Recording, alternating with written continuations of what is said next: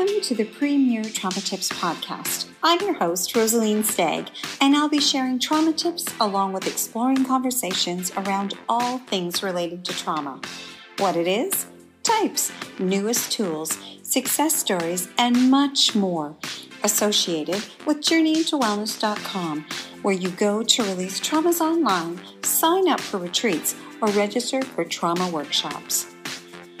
I know firsthand the challenges of living with traumas and the tools I use to finally overcome them.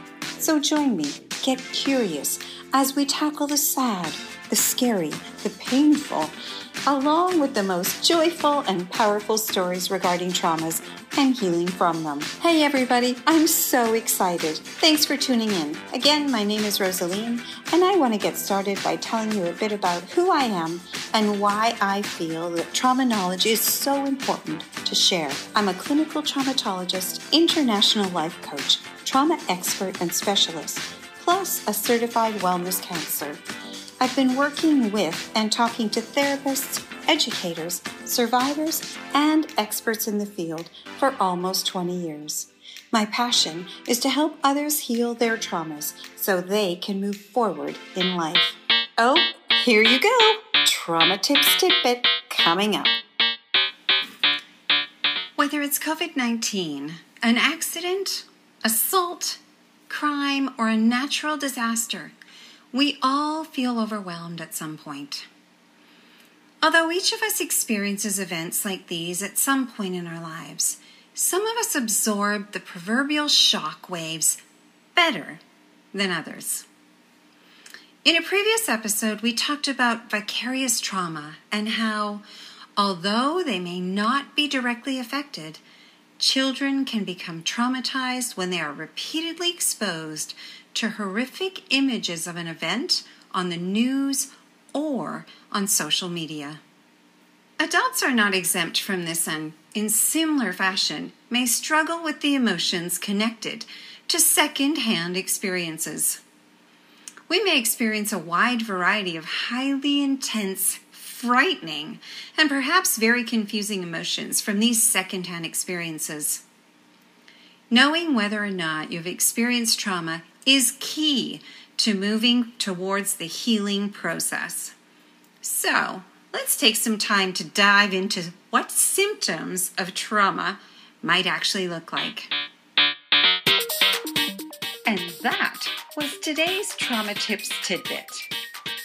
Now let's go deeper into trauma knowledge. If you or your child have been moody and withdrawn, it could actually be a sign of trauma. Also, watch to see if you or they become frozen with grief and fear at given moments. If you or anyone else is exhibiting these behaviors, always remember that there truly is no right or wrong way to feel. So don't try to dictate what you or your child should be thinking or feeling. How we react to a traumatic event can be greatly influenced by the way our parents respond to the event. Understandably, this is a result of the fact that children look to their parents for comfort and reassurance when traumatic events happen. This is one of the many reasons it is so important to take care of our own emotional health and well being. We talked in a previous episode about how a child can pick up on the parent's anxiety and stress. One thing we do know is that kids have an innate ability to imitate their parents. In light of this information, taking steps to help yourself will in turn help your children cope as well. Please remember, even though you're trying your hardest to be a good example, children react to trauma in different ways. Despite your best efforts, their negative feelings can come and go in waves. Next, let's chat about some tips to help you and your children move past the trauma. Whatever age you are, it's important to receive and offer extra reassurance and support during and after a traumatic event. An important thing to always remember is to encourage your child to openly talk about what they might be feeling and thinking relating to the traumatic event. Let them know that whatever they are thinking and feeling is completely normal. It's also important to note the fact that continually dwelling on or replaying footage of the event can overwhelm your child's nervous system. Discourage not just them, but yourself from obsessively reliving the event. Minimize media exposure as much as possible as to not expose or create even more traumatic stress. Try to keep routine at the forefront as much as possible. De stress as a family. Even young children can use simple breathing exercises to relieve stress and feel more at ease in the world. Try to rebuild trust, safety, and security for yourself and your children. Hugging and reassuring can help make anyone feel more secure. Your physical affection is important in making them feel safe again. Speak of the future and make plans.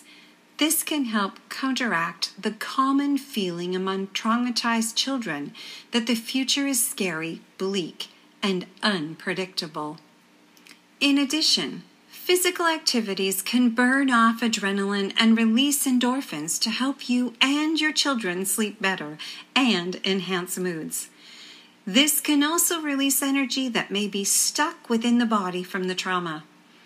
Another wonderful thing to do for both you and your family is to eat a healthy diet, as this can have great benefits on their mood.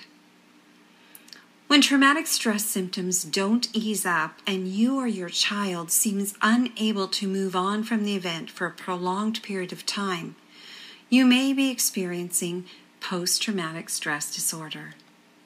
Common warning signs of PTSD are headaches, stomach pains, or sleep disturbances. You might find yourself not wanting to go out with your friends or notice your child is staying home and not wanting to either. If you or your child are experiencing terrifying memories, nightmares, flashbacks, or having trouble at work or school, it could be a sign of PTSD. If you find yourself or your child struggling with any of these symptoms, support them or find a professional who deals with trauma. With love and guidance from others, the trauma can start to fade after time. I am so excited we're taking this journey together. In the episodes to follow, I will, you guessed it, be sharing the newest in trauma information, more trauma tips, real life testimonials, conversations and stories from guests and educators who have actually gone through traumas in their lives. I've learned and seen over the past few decades many things related to traumas and how powerful releasing them can be. Thanks for listening. I hope this has been both thought provoking and inspiring. For more information about releasing traumas online, attending trauma release retreats, workshops, or to contact me directly, please visit my website, journeyintowellness.com. Please tune in to the next episode of Trauma Tips to learn more about trauma and how to move through it, bit by bit and tip by tip. Share your favorite episode on social media. Until we connect again, be kind, love yourselves, and enjoy your journey into wellness. This episode of Trauma Tips has been proudly brought to you by Trilogy Solutions. Do you need to update your online presence or build a new website? Visit trilogysolutions.ca for all your website design, development, management, and hosting needs. Or call 604 910 0416 for a free estimate.